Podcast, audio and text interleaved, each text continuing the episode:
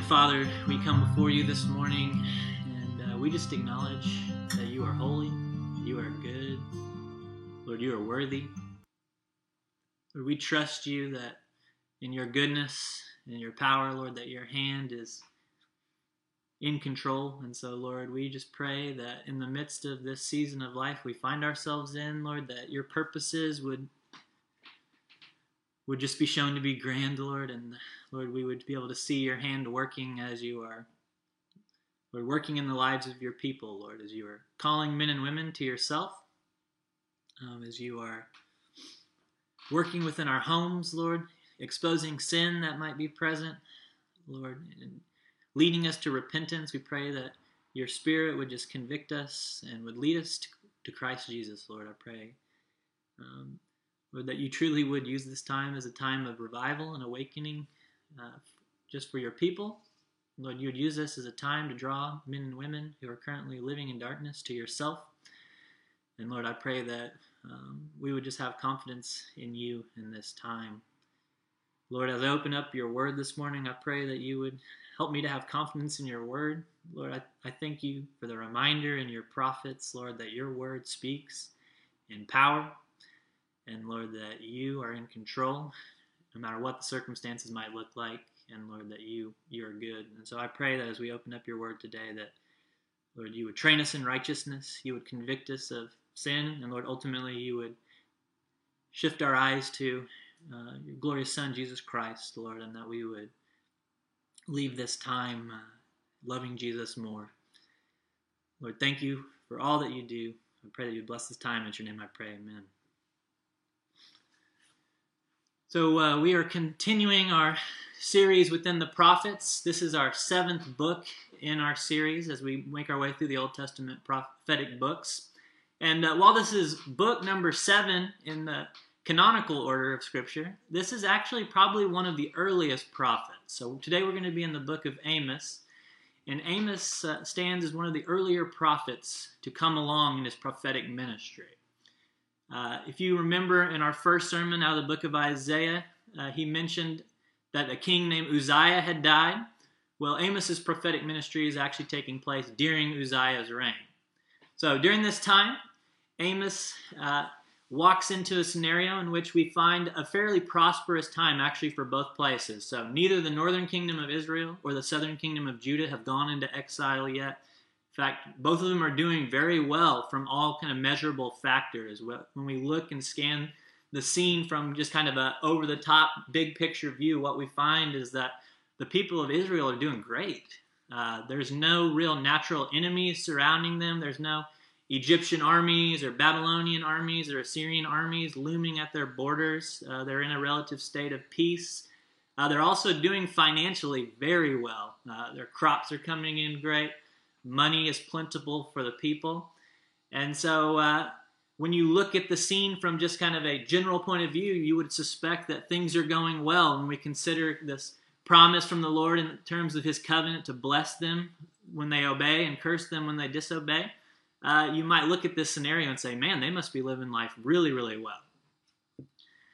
However, when you strip back the veneer of this image and when you look behind the scenes and actually start to take a look at the state of Israel, what we find is that all is not well. In fact, at every single level, from private to public life, what we find is a people who have compromised the Lord and his statutes and who have turned to idols and idolatry. And so it's in the midst of this, this people living in sin, who have leaders and prophets in their midst who are failing to condemn it. They're saying, All is well, peace is upon us, prosperity is hit. We don't need to change anything. Keep doing what we're doing. The Lord calls this sheep herding fig farmer from Judah to go to the people of Israel and proclaim the word of the Lord. The prophet Amos starts out with this line I want to read to you in chapter 1, verse 2. It says this The Lord roars from Zion and utters his voice from Jerusalem. This language of the Lord roaring is continued throughout the book of Amos. If we look at verses 4 and 8 in chapter 3, we notice he continues this theme. and he asks these questions. He says, Does a lion roar in the forest if he has no prey? Does a young lion cry out from his den if he has taken nothing? The Lord has roared. Who will not fear? The Lord has spoken. Who can but prophesy? So, friends, we're reminded of the power of the prophetic office as we see the Lord's voice coming from this prophet like a roaring lion.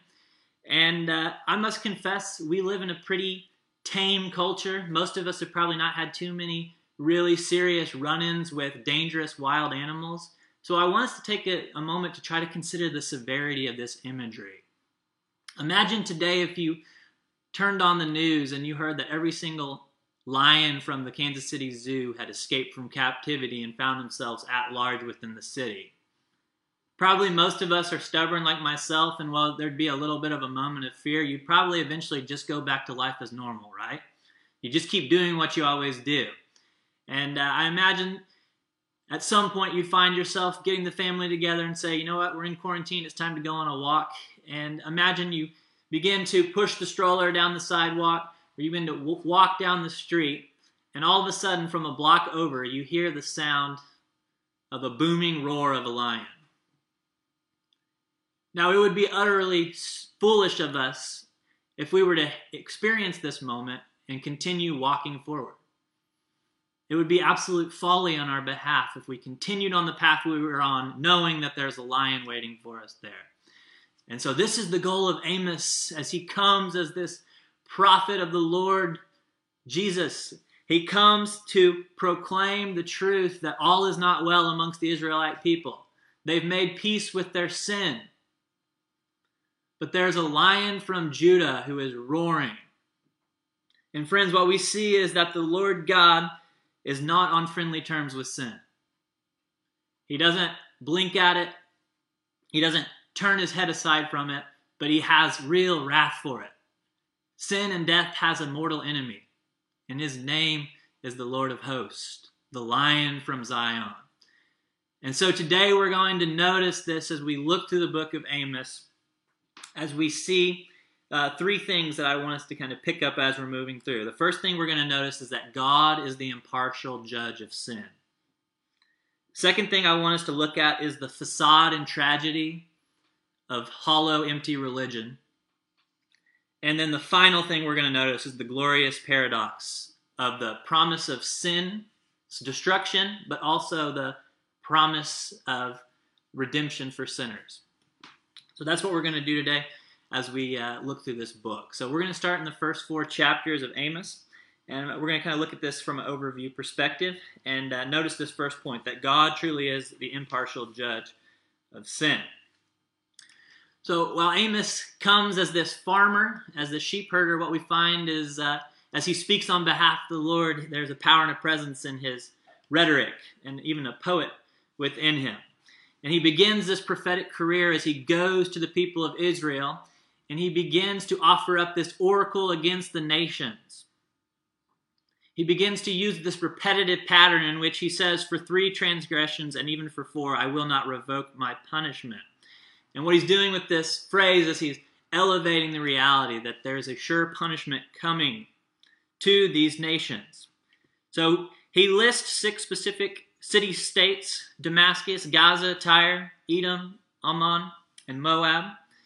And what we see is the Lord goes through each of these using this poetic pattern of pointing to sins and egregious sins found within these people and promising that their destruction is near. Now, he uses some metaphorical language in the process, but what we find loud and clear is that these people have been severely harming others. These people have rejected the Imago Dei and have attacked the image of God by mistreating humans. We see these countries accused of abusing others through harsh military tactics, killing of the innocent, like women and children, and even selling people into slavery. And the Lord sees this and utters the promise that punishment is sure to come. And I want to stop for a second and just acknowledge the fact that while it's oftentimes uncomfortable and even tragic when we consider um, judgment and punishment, I also want us to reflect on God's goodness in this.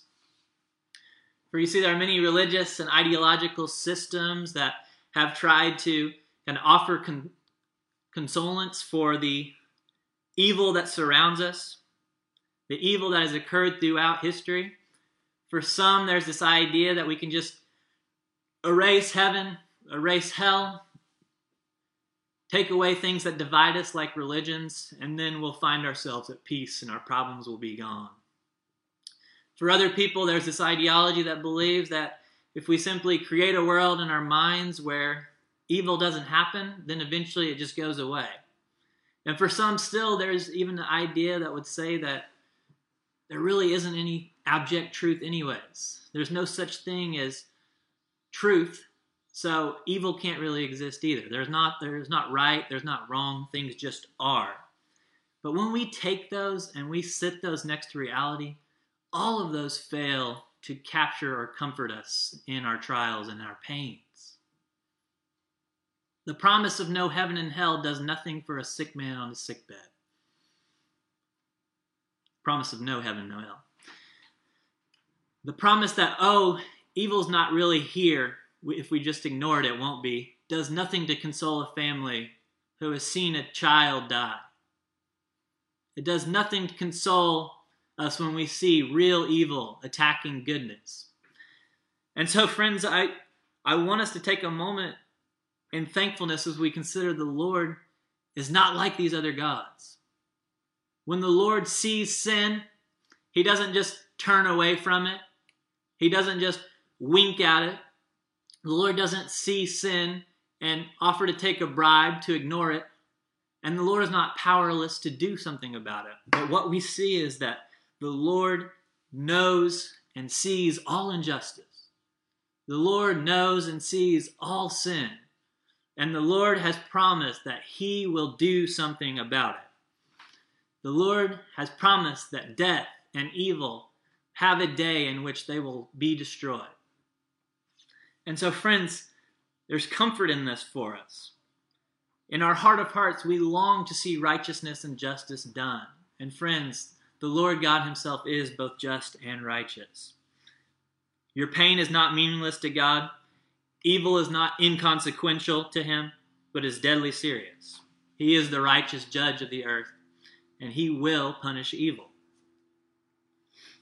We notice also as he continues on, Amos goes to a seventh city to address, and this is the city of Judah, the city of Jerusalem, the people of the southern kingdom. And the Lord addresses them and he uses the same formula saying that their demise also is coming. Their judgment is on the way as well, for they have rejected the law and they have despised the Lord's statutes. And friends, as Amos is going through this oracle, as he's casting judgment upon these nations, likely it would have been for the people of Israel that they would have been extremely excited about this. This would have been one of the most popular sermons they had heard preached in their midst for a long time. Probably five star rating on all podcast services. Because people were long for justice.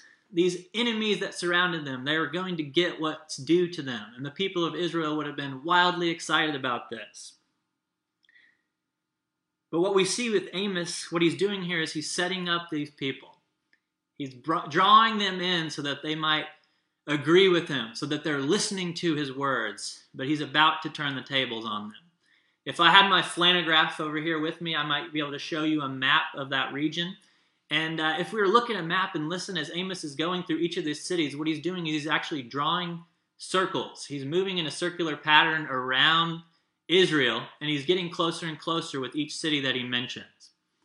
When he gets to Judah, he hits their closest neighbor, and uh, some scholars have suggested the fact that this was his seventh point would have suggested that his sermon was done. So he had preached and proclaimed the word of God. Judgment is coming upon these cities, and probably the people would have given a standing ovation. Sermon's over, and uh, we love everything we just heard. However, what we see is that Amos has set them up in a similar fashion to the way the prophet Nathan called David to the attention of his sin with Bathsheba and the murdering of her husband. He paints the scenario that David agrees with, that recognizes and sees the injustice of, and he says to him, David, you are that man. See, Amos is doing something similar here. He's pointing them to the reality that what we do matters. He's pointing them to the reality that the Lord sees injustice, the Lord sees wickedness, and the Lord will punish it, in which they long to hear. And yet the Lord is about to turn the tables on them in his eighth point for this sermon as he points to the fact that they themselves also have done injustice. So let's read this together uh, in Amos 2, verse 6 through 8. It says this For thus says the Lord, for the three transgressions of Israel and for four, I will not revoke the punishment, because they sell the righteous for silver and the needy for a pair of sandals. Those who trample the head of the poor into the dust of the earth and turn aside the way of the afflicted. A man and his father go into the same girl, so that my holy name is profaned. They lay themselves down beside every altar on garments taken in pledge, and in the house of their God they drink the wine of those who have been fined. So we see in this indictment the Lord using the prophet Amos as pointing out that comprehensively the people of Israel have rebelled against God's standards and statutes. We see this as a society that is running off of evil, that has thrown true justice and true righteousness to the wayside. They are willing to subvert justice at the gates where contracts are signed, where court decisions are made. They're willing to cast those aside for bribes. They'll take their silver and give you any verdict you want, even if it means sending the righteous to prison, even if it means crushing the poor. We see that this is a people who is trampling on the least of these within their society in order to gain selfishly. This is a people who has no regard for the benefits that they might reap, whatever it might cost others. This is a people who is engaged in gross, even worse than pagan sexual ethic of this time.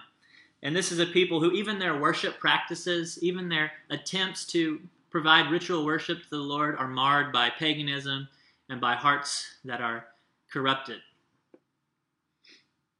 So we see Amos addresses this reality, how truly heinous it is in chapter 3 when he tells the people, he reminds them that it was the Lord God who brought them out of Egypt. It was the Lord Himself who delivered them on that day, and it was them alone that He has known. And yet they of a people have rejected Him. They've been given greater revelation than the rest of these, and so their accountability for their sin stands in greater measure. We notice as we shift to chapter 4 that the Lord continues to clarify the nature of this sin in their midst. He begins in chapter 1, verse 2, with a very scathing charge. He refers to the women of Israel as the cows of Bashan. And I'm not an expert by any stretch of the imagination, but I don't think there's there are not many societies where calling someone a cow is a compliment. And in this case, it is meant to draw their attention. So when we think of this word Bashan, this was a region in Israel that was very fruitful, uh, agriculturally speaking. Plenty of crops, um, a very wealthy region. And as Amos looks to this, he refers to the people there, specifically the women in this case, and he says, You fattened yourself up on wealth to the detriment of those around you. He said, You're literally, as you're gaining in your wealth and prosperity, you're literally crushing all of those beneath you. This is a people who has no regard for the least of these around them. They're crushing those, in fact, even stepping on the backs of others to climb and climb and gain more prosperity. And the Lord says to them, You're fattening yourself up in preparation for slaughter. I know finances can be a, a, very tricky topic to address. Oftentimes, it's much less about a number and much more about a, the heart that's behind it. As we're looking at the implications of Amos, this is clear. What we see is this is a people who are willingly exploiting those around them in order to continue to gain on their own behalf. And I would be remiss if I didn't take a moment to ask us to consider in our own lives are there areas in which we ourselves could be guilty of doing this, perhaps maybe even unknowingly? This would be easy for me to pinpoint if there's anyone here who currently is making money by selling sexual images online or by killing babies in an abortion clinic.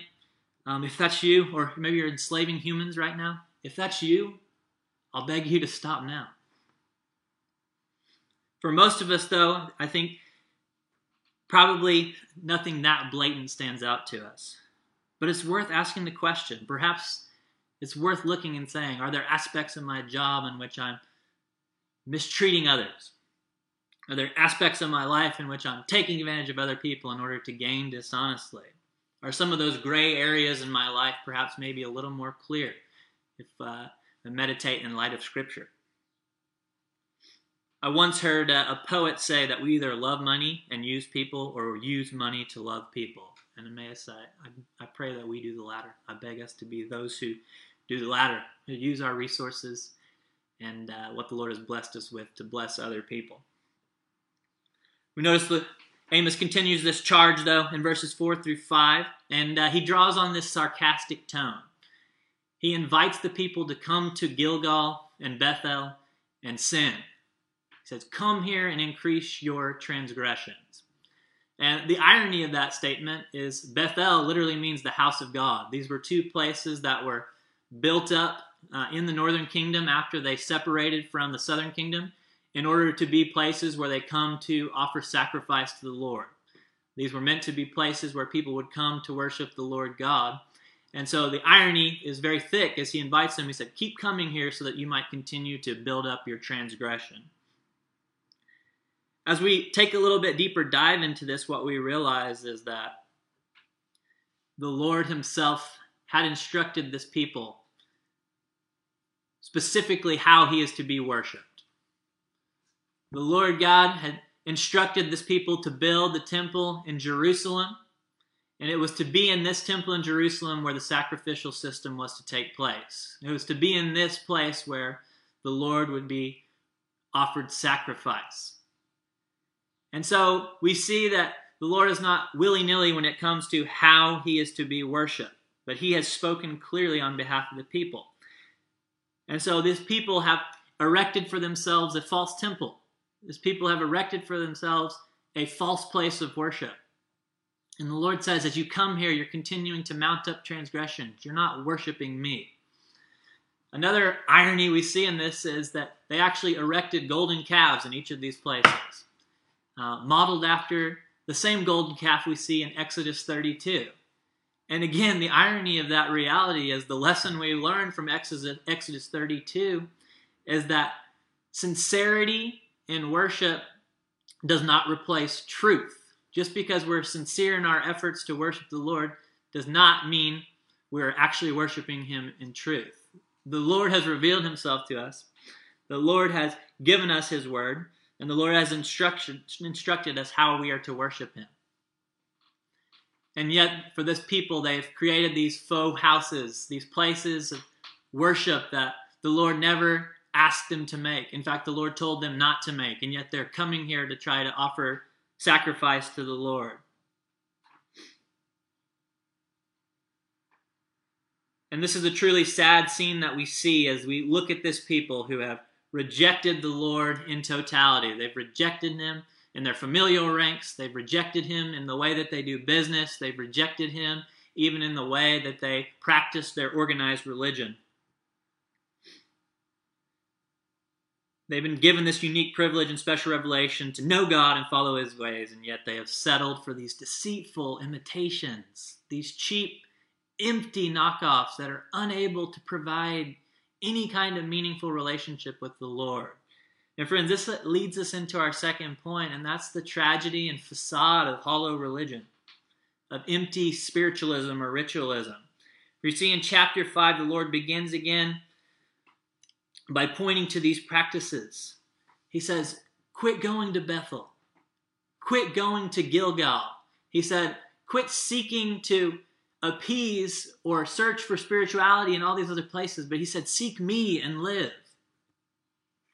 And friends, this is the tragedy of hollow and empty religion is it draws people in. We're drawn into these places and we're giving our time and our efforts and our affections and our finances to these things that are completely empty. They offer us no satisfaction. They offer us no true healing. They offer us no salvation. And the Lord sees this people walking in these empty practices. And he pleads with them, he begs them to seek him. He says, Seek me and live. So I was reading this, I was reminded of a story that Pastor Ronnie shared with us when he went to Italy as we were in northern Italy looking for uh, opportunities, how the Lord might use us to uh, help with planting churches and to and to help serve the people there. And Pastor Ronnie shared a story of seeing a person who was before this image of Mary crying out, begging that she would save them, asking Mary to save them. And all the while, there was Jesus right there. And no one stood up to point and say, The only one who can save you is right here. And friends, this is the, the tragedy of hollow, empty ideology, of empty religion, is it points us to saviors who can't save. The Lord makes this point emphatically. He sees this people who have dabbled in everything finances, the God of mammon, sexuality, Molech, Baal, all of these names and all of these religions. They're taking from a smorgasbord, a buffet of world religion and ideology, and just hoping that maybe one of them will satisfy them and sustain them, and all the while the Lord stands ready. And in verses 21 through 24, we see he emphatically enforces this. He says this I hate, I despise your feast. I take no delight in your solemn assemblies. Even though you offer me burnt offerings and grain offerings, I will not accept them. The peace offerings of your fattened animals, I will not look upon them. Take away from me the noise of your songs, the melody of your harps, for I will not listen, but let justice roll down like the waters, and righteousness like an ever flowing stream. So we see, friends, that Israel's worship has been marred by pagan practices and by attempts to bring in all these other entities and gods, and by lives that have rejected the clear statutes that the Lord has given to them. And he responds by telling them, Enough with the festivals, enough with the songs. I'm not, I take no pleasure in the offerings that you've given, but the offering that I desire is for righteousness and justice to flow. I desire not the empty rituals that you've tried to bring before me to appease me. But he desires men and women who delight in him and his statutes and his ways. This brings to mind passages like Romans 12 1 as Paul is speaking in light of the fact that the Lord, there's not an area of this earth that doesn't belong to the Lord and is, that is not for his glory. And Paul pleads for Christians in this reality to offer their bodies as living sacrifices. He says, This is your spiritual act of worship.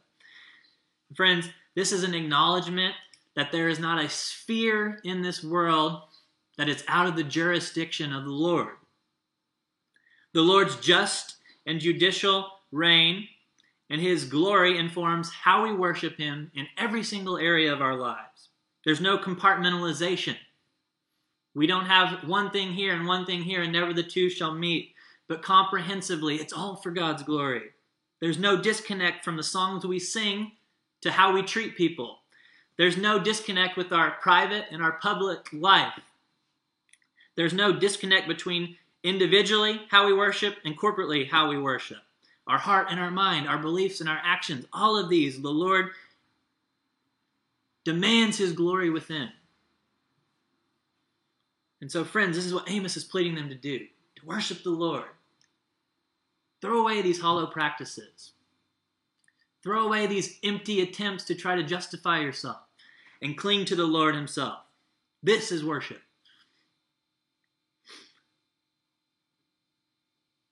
So, as the Lord has pleaded with this people to turn from their wickedness, I want us to go to our last point. And that's as we see this glorious paradox in this book. We see this promise of judgment to come, and yet we also see this promise of restoration and redemption. So in chapters 7 through 9, we see that Amos reveals to the people that judgment is sure to come. We see the Amos twice intercedes on behalf of these people, and the Lord grants his request, listens to his prayer, and yet judgment is still sure. They're not going to escape it. And so we see he offers up in these series of visions a promise that there's going to be pestilence that comes to strike. All the altars and high places for these false gods that they've erected are going to be struck down by the Lord. And the people are going to be like a basket of fruit They're going to be plucked out. They're going to be taken from their land. And this is what's going to happen. Friends, as we discussed earlier, as we looked at earlier, it truly is a good thing that the Lord punishes sin.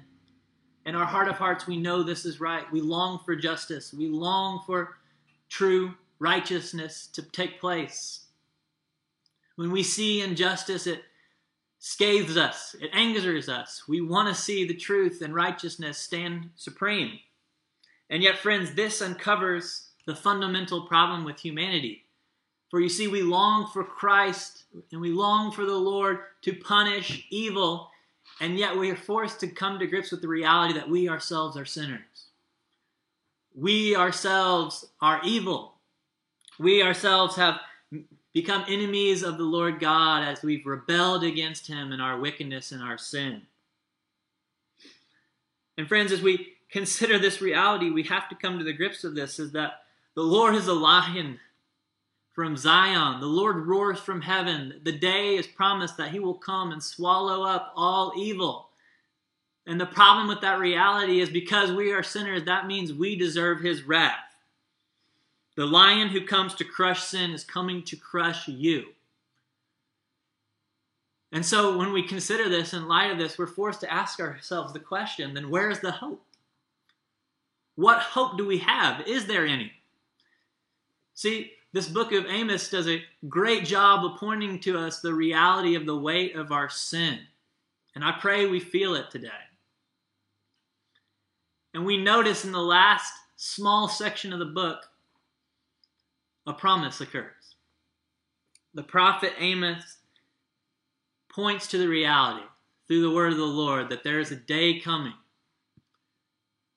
when a descendant of David's throne will be established and when these ruined cities, these cities that have been crushed by sin, that have been destroyed by their idolatry and their disregard for human beings, these cities that lie in ruins will once again be raised up by a holy and righteous judge, and it will be inhabited by his people. And so we ask the question how is this so? How will this be made known? And friends, the answer to that question comes in the person of Jesus Christ. I want us to take a moment to consider a scene we see in the book of Revelation, chapter 5. John, the same John who wrote the book of John, 1st, 2nd, 3rd John, also wrote the book of Revelation, inspired by the Lord, is in drawn up into the scene. He's in the throne room of heaven. And a voice comes and says that the day of the Lord is coming, the day that the Lord is going to set right all that is evil. He's going to open up these scrolls and unleash punishment upon sin and establish his just and good reign. And yet they look around and John sees no one who's worthy to open the scroll. And he begins to weep.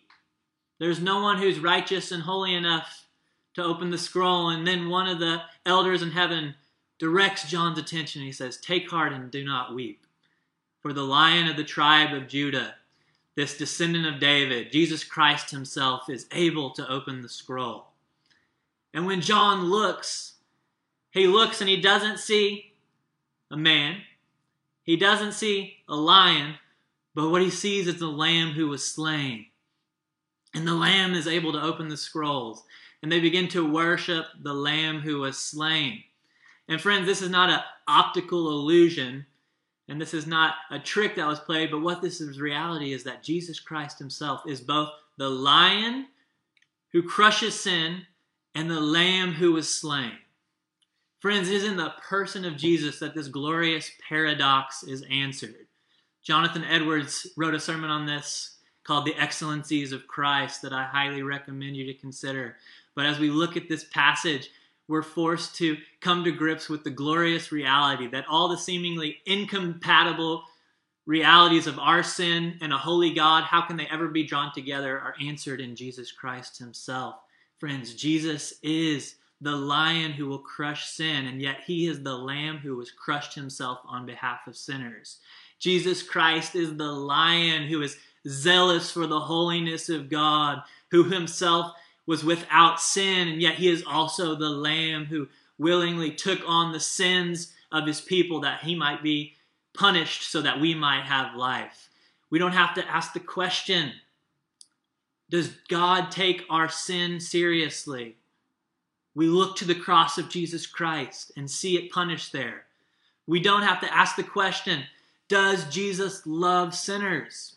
We look to the cross of Christ and see him willingly lay down his life so that you might be redeemed. Brothers and sisters, this is the answer to our greatest need and our greatest problem. Jesus Christ, who is both the lion and the lamb, the one who will crush sin and the one who has crushed on our behalf so that our sin might be taken away. So, friends, in light of this, I want to encourage you with two pastoral charges as we conclude our time this morning. And the first of these is this I want to invite you to embrace uh, God's words of warning as a gift. I know that might seem counterintuitive to many of us here today as we consider it's very seldom fun for us to hear uh, that we're living in sin, to hear that we're wrong, to hear what we're doing is out of step with the way of God. But I want us to consider that this is God's gift to us. First, for the believer, is our gift as we get the opportunity to be molded into and conformed into the image of Christ. We're no longer under the penalty of sin. We've been released because of the blood of the Lamb who was slain. And so when we have sin in our life, it's our joy to be able to turn and walk away. And for those of you who are listening today who don't know Christ, I beg you to see this as a gift as well. Perhaps when you hear speak of judgment, you hear speak of, of punishment and sin, it can be daunting and perhaps even offensive and hard to hear. But, friend, it's meant for your good. In the same way that one would warn that a lion was about to attack, so this word is a warning for you and it's a blessing. We see Amos in chapter 8 even predicts that a time is coming for this people when there's going to be a famine. He's not talking about a famine of bread and wheat or of juice and wine, but he's talking about a famine of the Word of God. He said, A time is coming when a famine will come on this land, and you will be deprived of hearing the Word of God. And so, friends, it's grace to you this morning if you are able to hear the word of the Lord. And I would beg you today to listen. Don't turn your ear away from Him if He's calling to you this morning, convicting you of sin, revealing idols in your life. I pray that you would respond to Him today in worship and you would cry out to Him. The next thing I want to charge us with is to embrace the whole Christ Embrace all of it. I think there's a tendency in our culture and maybe amongst many of us as well to, to gravitate towards certain parts of Jesus and not towards others. Perhaps for some of us this morning, we love the imagery of the lion. We love the picture of God coming to punish sin. And yet, we find ourselves having a hard time forgiving sinners we have ourselves having a hard time imagining that the Lord could ever forgive this person who did this to me. And let me just encourage you this morning nothing has been cheapened in his forgiveness. We see that the Lord does not take sin lightly. In fact, he took it so seriously that Jesus Christ himself came, took on flesh, and endured the wrath of God. All of it. He drank the whole cup of the wrath of God. The punishment that was meant for you was poured out upon him. So sin is not cheap to him, it's no small thing. And when the Lord forgives a sinner, he doesn't wink at the sin, but it was literally paid for in full. And so the Lord has punished sin.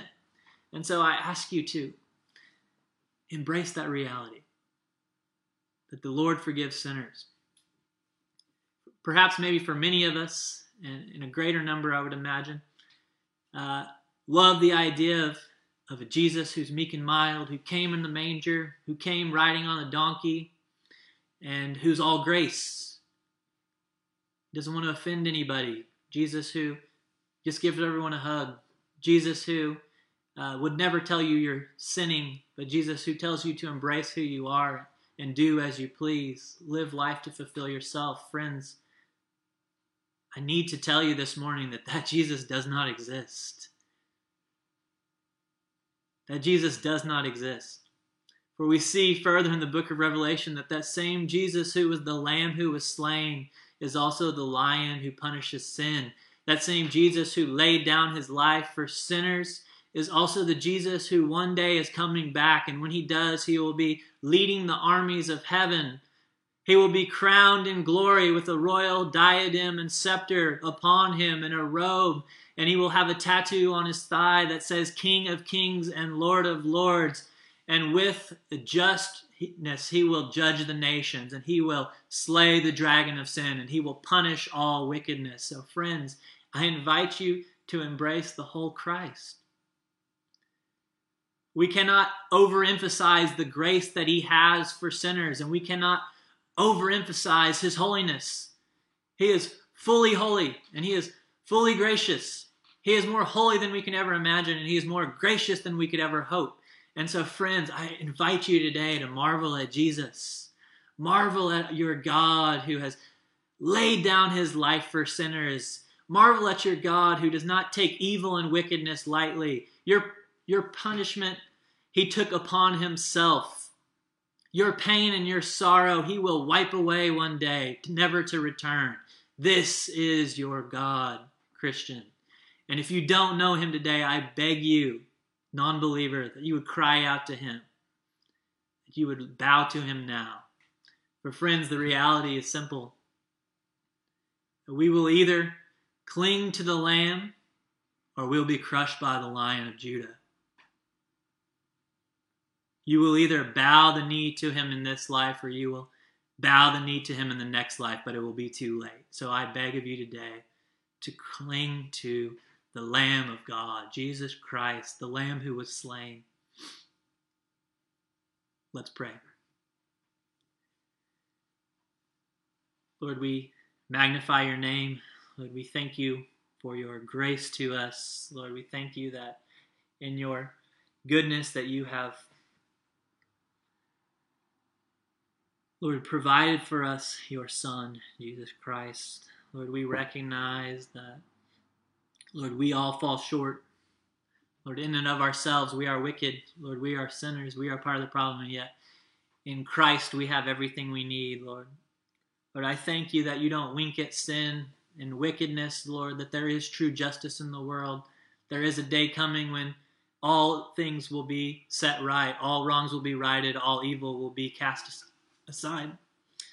And Lord, I pray that in the meantime, as we wait, Lord, that we as your ambassadors would joyously proclaim Christ crucified while there is still time. Lord, I pray that there's anyone today listening who doesn't know you, that you even now would soften their hearts, Lord, that they would see that you are good, Lord, that they would learn to love your your righteousness and your justice, and Lord, that they would love your mercy, Lord, that we would love all of you and not just the parts that we like, Lord, but that we would love you fully. Lord, I thank you so much for this people. I do offer a prayer on behalf of our world and our nation that you would continue to work and, Lord, that you would bring spiritual healing, you would bring uh, families together and draw them near to yourself. Lord, that you would use this time that we have to do that. And Lord, that when we come back um, that we would not be unchanged by this, Lord. I pray that we wouldn't go back to status quo, Lord, but that we would uh, have a greater joy in you, uh, a greater love for you as we go through these things. Lord, it's in your name I pray. Amen. Mayus, uh, thank you so much. Love you guys. Uh, hope uh, you're encouraged today.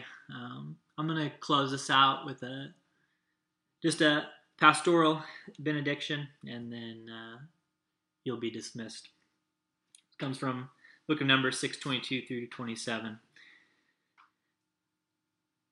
The Lord bless you and keep you. The Lord make his face to shine upon you and be gracious to you. The Lord lift up his countenance upon you and give you peace. So they shall put my name upon the people of Israel, and I will bless them. The Lord be with you, and the Lord bless you today, brothers and sisters in Christ. I count it all joy to be your brother and pastor, and I pray that we would cling to the whole Christ this week. God, God bless you guys. More information about Amaze KC can be found available online at www.amazekc.com.